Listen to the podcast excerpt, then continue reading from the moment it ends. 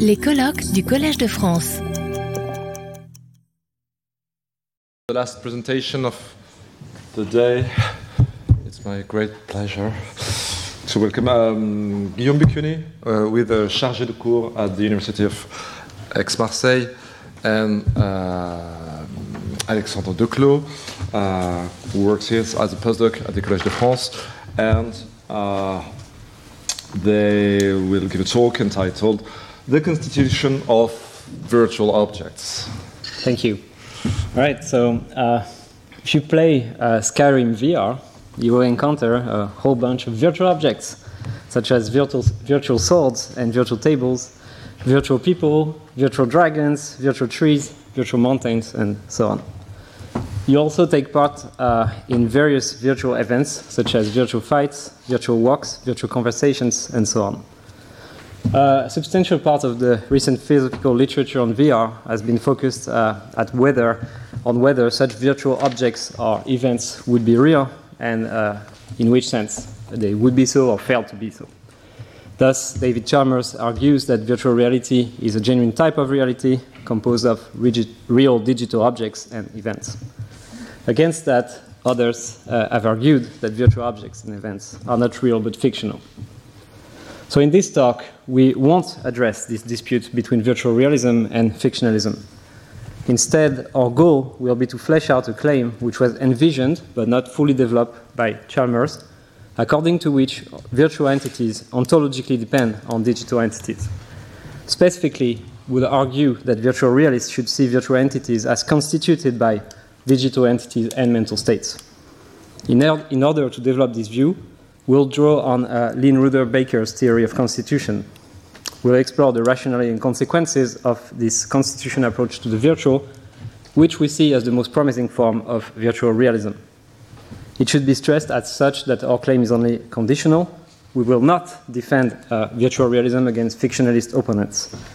Indeed, we only wish to argue that the constitution approach is an attractive and as of yet underexplored version of virtual realism. So here's the plan of the presentation. We'll start by discussing Chalmers' virtual realism. After that, we'll examine the notion of constitution and uh, then proceed to show how constitution theory can be applied to the virtual. First, by examining how digital entities are involved in the constitution of virtual objects, and second, by seeing what role mental states play in, in that constitution process. From there, we'll discuss some differences between digital and virtual objects, and to conclude, we'll review the virtues of this constitution approach to the virtual. So let us uh, start now with some general uh, remarks on virtual realism. So, in his recent work, David Chalmers argues that virtual reality is aptly named. According to him, VR environments should be seen as uh, genuine realities rather than mere representations or fictions. At the ontological level, this so called virtual realism rests on the following claims, and I quote here uh, Chalmers. First, virtual objects really exist and are digital objects. Second, event, events in virtual worlds are largely digital events that really take place. End of quote. So it is important to distinguish two things in these uh, twofold assertions. Assertion, sorry. The first is that virtual objects and events are real. That's a metaphysical claim about the status of these entities. The second point is that virtual objects and events are digital in nature. That's an ontological claim about uh, what these entities are. Given our intent to leave aside the realism fictionalism debate here, uh, we'll only focus on the second claim. For simplicity, we'll also focus uh, just on the case of virtual objects, though uh, we think that what we're going to have to say later on also applies to virtual events. So, the fundamental claim behind uh, virtual realism then is that virtual objects are digital objects. That's what David Chalmers calls digitalism. Digitalism can be understood in a number of ways, depending on how the concept of digital object is defined. In a narrow and minimal sense, this notion simply denotes a bit, that is, a zero or one in a computational system. In a broader sense, a digital object is a data structure understood as a computational object made of bits, which consist in a certain organization of data.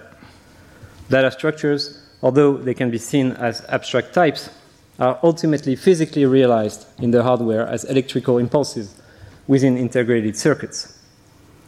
Now, we should stress that digitalism can be understood in at least two different ways, depending on how one characterizes the relation between digital and virtual objects.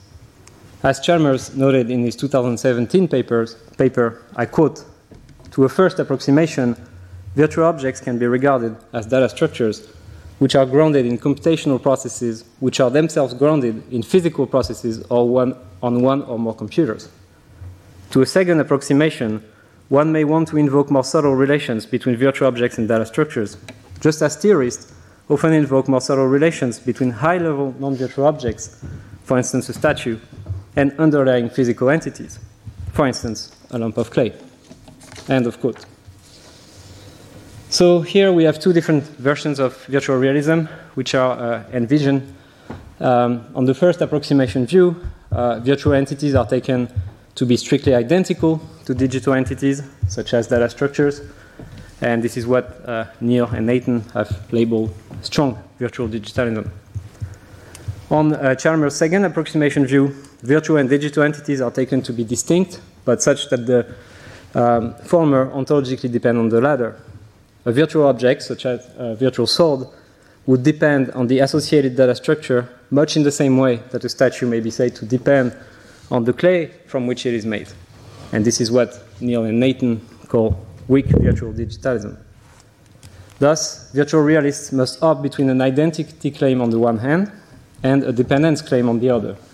And the question, of course, is now the following which of these two views should be preferred? As uh, Chalmers and others have remarked, strong virtual digitalism is problematic.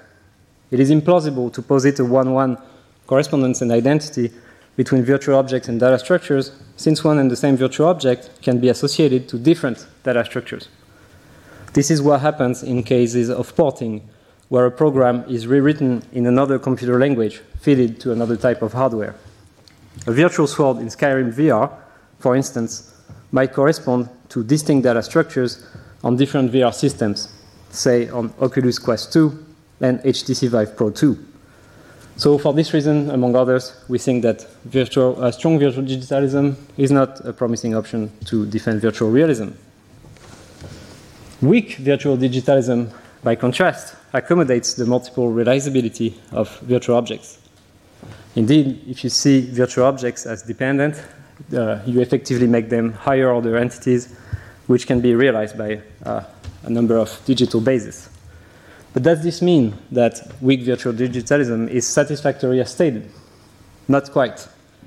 As uh, Peter Ludlow remarked, uh, this view seems to face counterexamples. His main objection li lies in the fact that virtual worlds may include social objects, which can be seen as being dependent uniquely on digital entities. Thus, for instance, consider a, a criminal gang operating in VR chat room. It seems plain that the very same gang could migrate to a non-virtual environment and continue its illegal activity there. It could also survive uh, the servers shutting down. Thus, the uh, gang does not depend uniquely on uh, underlying digital entities. This shows more generally that virtual objects need not depend only on data structures. Some must, partly at least, depend on human intentions or some other uh, mental factor. So, for this reason, we think that weak virtual digitalism, uh, understood as a narrow dependence of the, the, of the mental on the digital, is also unsatisfactory. And in fact, this is something that Chalmers uh, recently uh, granted himself, as he wrote, quote, one clear version of virtual digitalism might say that virtual objects are wholly constituted by or grounded in data structures. In fact, this is not my view. Virtual worlds involve not just data structures, but also human users, and many virtual objects and virtual properties are grounded in part on, in the minds of the human users. I suggest the following virtual objects and properties are grounded in data structures and metal objects and properties. So, Chalmers in this passage amends weak virtual digitalism as previously defined. On this revised account, virtual objects are no longer seen as depending uniquely on digital objects, uh, and the relevant re uh, dependence relation now includes, in addition, some uh, reference to the mental. This gives us a revised version of weak virtual digitalism which is also the one that we shall explore uh, in this presentation. In fact, our view simply specifies what type of ontological dependence is involved here, namely constitution. Our claim can be expressed as follows. Virtual objects are constituted by, virtual, by digital objects and mental states or properties. We think that this view is in line with Chalmers' most recent and preferred version of virtual realism. But uh, of course, this shouldn't come as a surprise. Chalmers was the one who first brought up the notion of constitution as a potential mean to elucidate the nature of virtual objects. However, we shall venture further than Chalmers here because he did not specify how the notion of constitution should be understood exactly. Nor uh, did he detail what is involved by the claim that, that virtual objects are constituted. In addition, Chalmers seems quite happy to leave the relevant uh, relation of ontological dependence unspecified because he occasionally speaks also of grounding rather than constitution. So, our goal in the rest of this presentation will be to flesh out the constitution view of the virtual, which was uh, sketched by Chalmers, and to show why it is a good option for those willing to endorse virtual realism. But this, to begin with, requires an explanation of what constitution is. so, the notion of constitution can be approached through the infamous puzzle of a statue and the lump of clay from which it is made. Let us call them respectively Goliath and lump.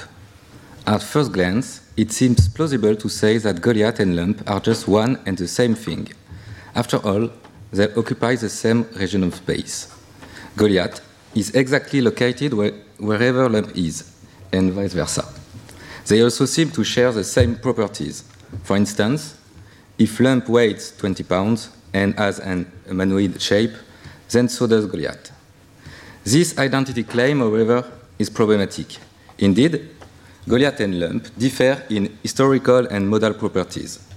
Lump may have existed at a time where Goliath did not. In addition, lump would survive being squashed into a flat disk, whereas Goliath will not. This difference of properties by Leibniz law implies that lump and Goliath are numerically distinct. Therefore, it seems that this puzzle forces us to admit that possibility of numerically distinct but spatially coincident objects. While such coincident entities may seem repugnant, a vast number of metaphysicians simply bite the bullet and accept that lump and Goliath are non-identical but spatially coincident. This is called the constitution view also frequently expressed under the slogan Constitution is not identity.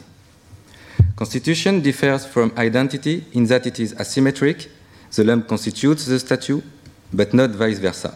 Constitution also differs from identity in that it is irreflexible and because it is meant to capture a certain kind of ontological dependence. The statue depends on the lump of clay for its existence and properties, but not vice versa. Now, let us consider in more detail the theory of constitution advanced by Lynne Rudder Baker. According to her, constitution has several notable features.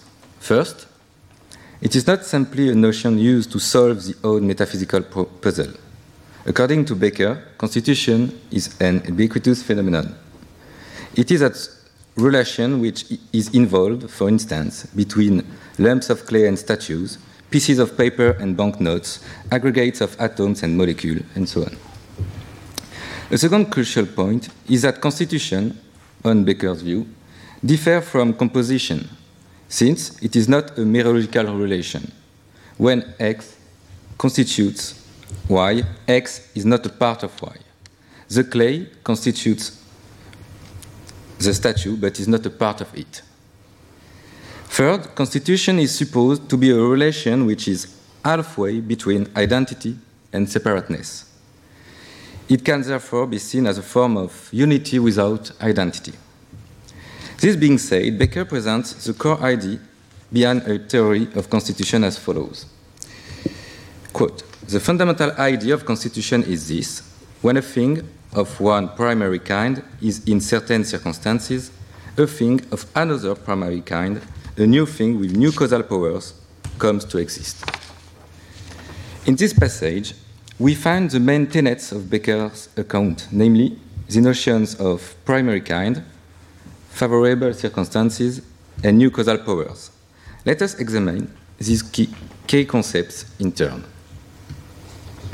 First, Baker states that constitution relates things of different primary kinds. The notion of primary kind, which is Aristotelian in spirit, denotes a sortal property corresponding to what a thing is most fundamentally or essentially. Baker explains it as follows. For any x, we can ask what most fundamentally is x.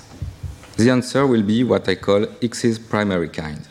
Everything that exists is of exactly one primary kind. For example, a horse or a passport or cabbage. An object's primary kind goes hand in hand with its persistence conditions. So a thing's primary kind does two things. First, it specifies what that thing is most fundamentally. What you are most fundamentally is arguably a person and not an animal, a philosopher or a hunk of matter. To take another example, what this device is most fundamentally, this, okay, is a computer and not an object, an artifact or a black computer. Second, a thing's primary kind determines its persistence conditions in the following sense. If x has k for primary kind, then x could not fail to be of kind k and continue to exist. Thus, person is a primary kind since I agreeably stop existing if I cease being a person. However, teacher is not a primary kind since I, keep, I can keep existing while ceasing to be a teacher, fortunately. For Baker, everything essentially has a primary kind or another, each of them being associated with different persistence conditions. Okay.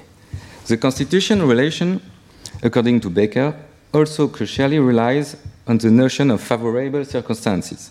The favorable circumstances of those are those which trigger constitution. Those vary from case to case. In the particular example of Lump and Goliath, they include the physical properties of the clay, the intention of the sculptor, and also, perhaps, the social conventions which make artworks possible. Only in such circumstances does a lump of clay come to constitute a statue. By contrast, the circumstances to the constitution of H2O molecules by oxygen and hydrogen atoms are purely physical. At any rate, we see that for constitution to occur, the constituting object must find itself in certain special circumstances, without which the constituted object does not come into being. A last important point in Baker's account is that constitution brings into existence new things or new kinds of things, endowed with novel causal powers. Consider a piece of metal. Say that this piece of metal is painted red with white marks spelling stop, that is placed in a suitable location in an environment that has certain laws and regulations. In these circumstances, a new thing, namely a stop sign, comes into existence. The piece of metal has certain causal powers.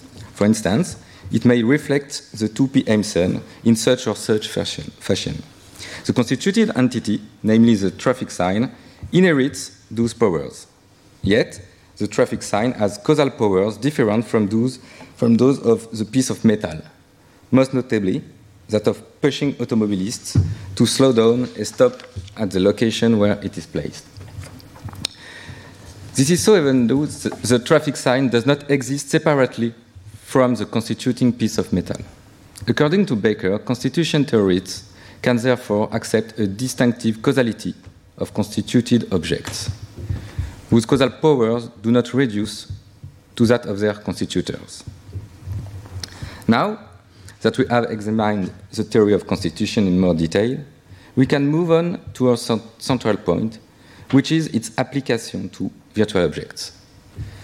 As stated initially, we suggest that virtual objects are constituted by digital objects and mental states or properties. If we combine this claim with Baker's theory of constitution, we get something like the following. When a digital object of a certain primary kind is in certain favorable circumstances a thing of another primary kind, a virtual object with new causal powers comes to exist. This view raises several questions. First, what are the primary kinds of digital and virtual objects? Second, what are the favorable circumstances to the coming into being of virtual entities? Lastly, what differences of causal powers should we make between digital and virtual objects? These are the issues that we shall address in the rest of this presentation. First, we saw that constitution relates entities of fundamentally different sorts, that is, which differ in primary kind. Thus, we must start by determining what are the primary kinds of virtual and digital objects. Consider virtual objects first. What are the primary kinds of these constituted entities? On the face of it, virtual worlds are populated by a whole bunch of different kinds of things virtual mountains, virtual trees, virtual people, and so on. We suggest that the primary kind properties of virtual objects can be determined by means of an analogy with non virtual kinds. Just like some things are cat or cathedrals, some virtual objects vi virtual cat and virtual cathedral for primary kind properties. This assertion, however, raises two questions. First, what licensed the introduction of sui generis virtual kinds? For instance, why say that an object encountered in a VR environment has virtual cat for primary kind, rather than simply cat? The answer is that this object, contrarily to non-virtual cats, depends for its existence on a digital software and hardware basis. It may also lack properties which are essential to non-virtual cats. Cats and virtual cats, that is, have different identity and persistence conditions. Virtual kinds, for the matter, can normally be distinguished from their non-virtual counterparts as being irreducibly different kinds of entities. The second question is to know what allows VR users to identify a virtual object X as being an object of such or such virtual primary kind. This is a complex issue. Most of the time, this will be a matter of the virtual object's function, affordances, or causal role within the VR environment. Thus, a virtual key normally is such because it can be used to unlock virtual doors. But in other cases, the object may be recognized as a virtual F simply in virtue of its superficial appar appearance and resemblance to non-virtual F. Thus, an object could be identified as a virtual cat in virtue of its visual features only. Some virtual objects are virtual F because they are recognized by users at F-like entities. Virtual objects, as just argued, can therefore be of many different primary kinds. Now, we must turn to the underlying digital objects that constitute virtual objects. What is the primary kind of these entities? An analogy with will prove helpful, helpful here. Consider a non-virtual wooden table at a time t. According to Baker, the table is constituted at t by an aggregate of, consisting of a platter and four legs. This aggregate is itself constituted by an aggregate of molecules, itself constituted by an aggregate of atoms, and so on until the bottom physical level. For simplicity, suppose that atoms are the fundamental constitutors. If that it is so, and given the constitution is transitive, whatever constitutes ordinary objects has ultimately aggregate of atoms for primary kind. Now, we suggest that things work quite similarly in the case of virtual objects. Take a virtual table in a given virtual world. The virtual table is constituted by an aggregate consisting of a virtual platter and four virtual legs. That aggregate, in turn, is constituted by a high level data structure corresponding to a series of instructions written, written in source code. That data structure is itself constituted by lower level data structures written in assembly and machine code. The machine code, which consists of arrays of bits, is itself constituted by aggregates of bits, that is, unstructured collections of 0 and 1. If that's so, and since constitution is transitive, the primary kind of the ultimate constituents of virtual objects is aggregate of bits. Aggregate of bits is a primary kind for a given aggregate of bits could not stop being of that kind without going out of existence altogether. If we leave aside for now the role played by mental states in the constitution of virtual objects, what we just said gives us the following constitution schema. An aggregate of bits constitutes the machine code, which constitutes the assembly code, which constitutes the source code, which constitutes the virtual object. This being said, we can be more specific about what it means to say that a virtual object is constituted by underlying digital objects.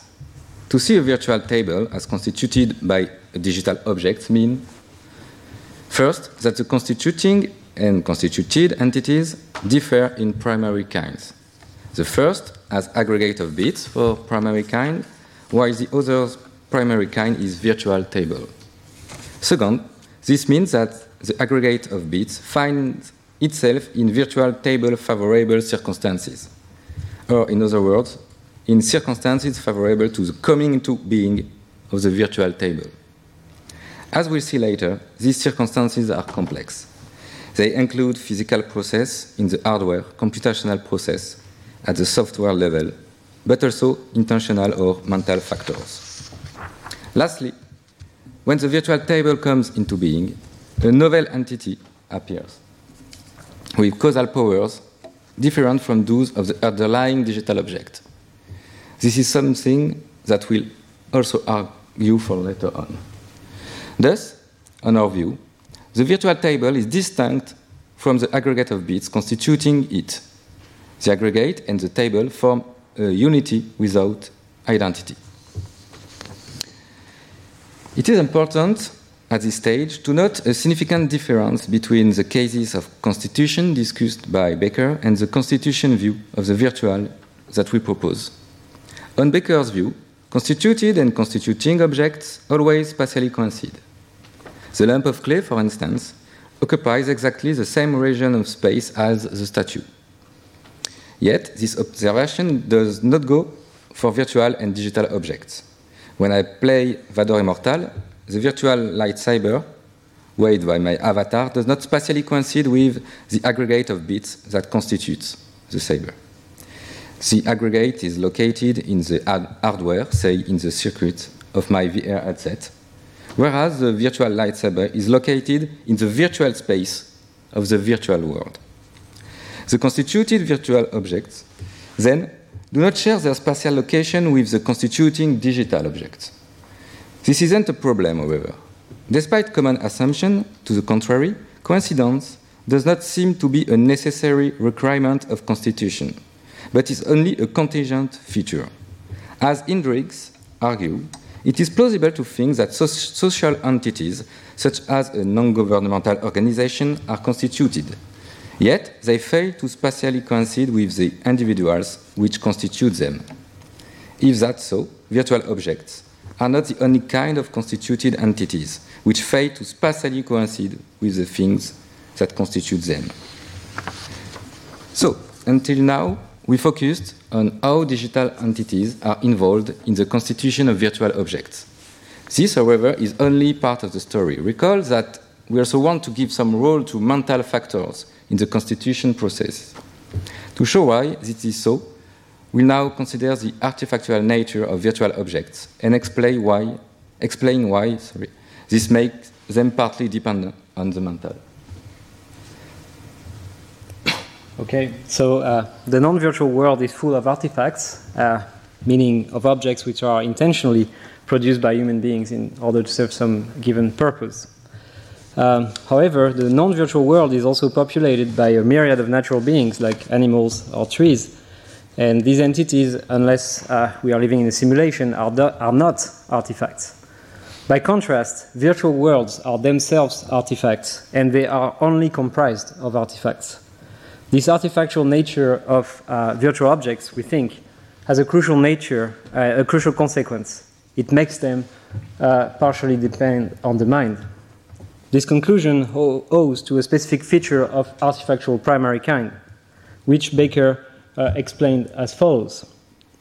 So, quote, what distinguishes artifactual primary kinds from other primary kinds is that artifactual primary kinds entail proper functions, where a proper function is a purpose or use intended by a producer.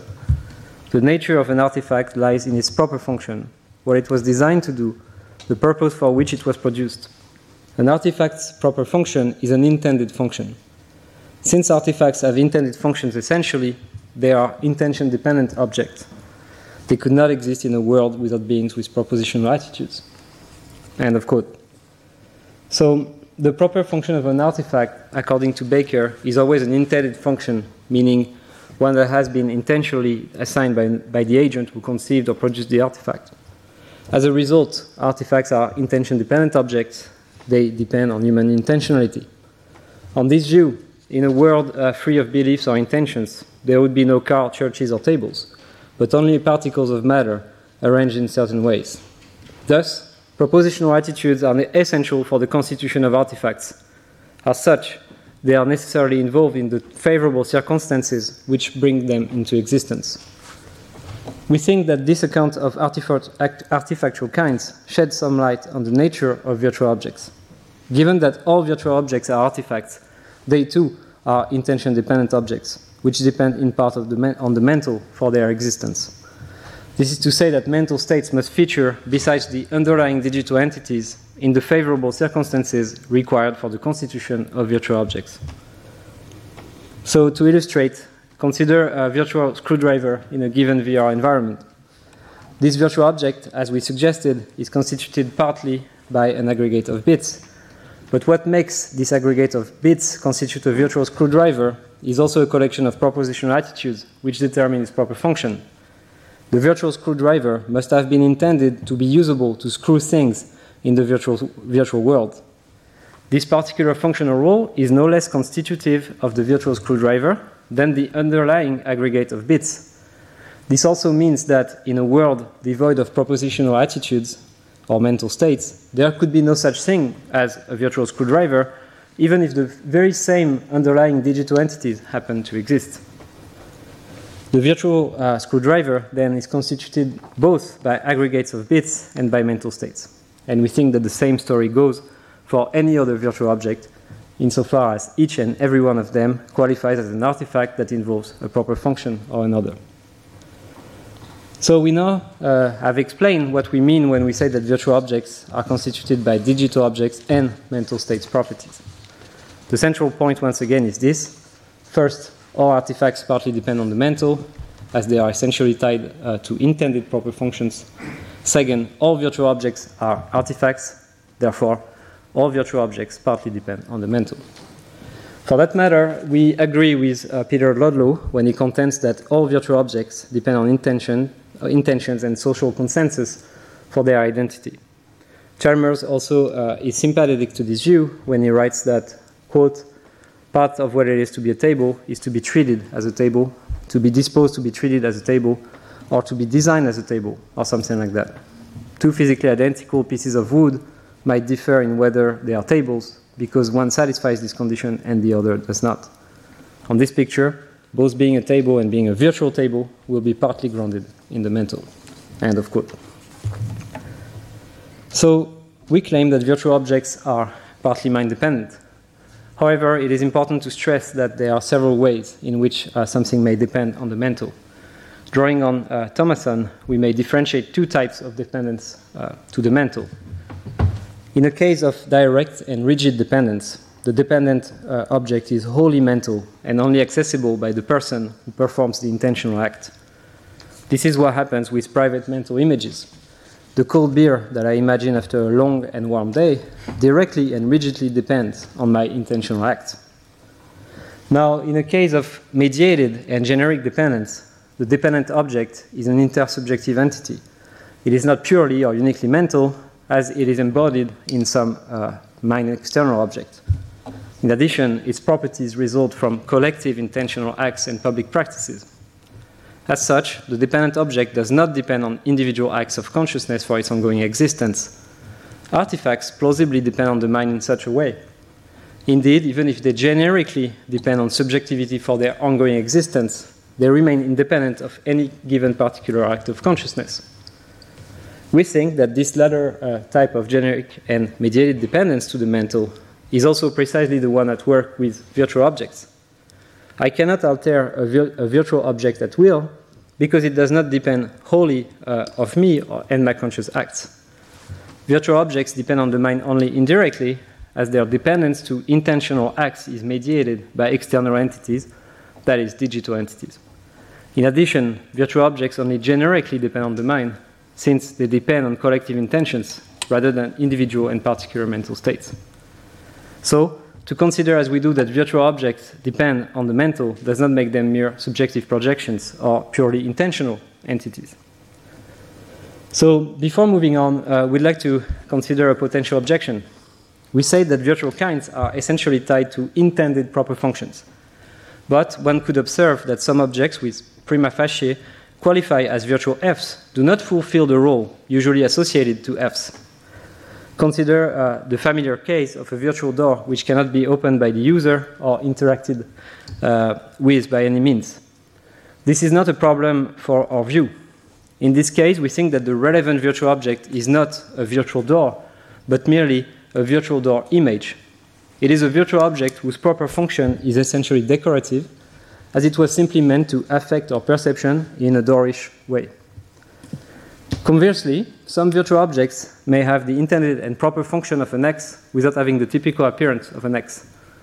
Thus, a sword might be programmed to launch rockets in a VR environment, effectively making it a virtual rocket launcher, which happens to have the visual appearance of a sword. In such a case, the function takes over the graphical skin to determine the object's primary kind.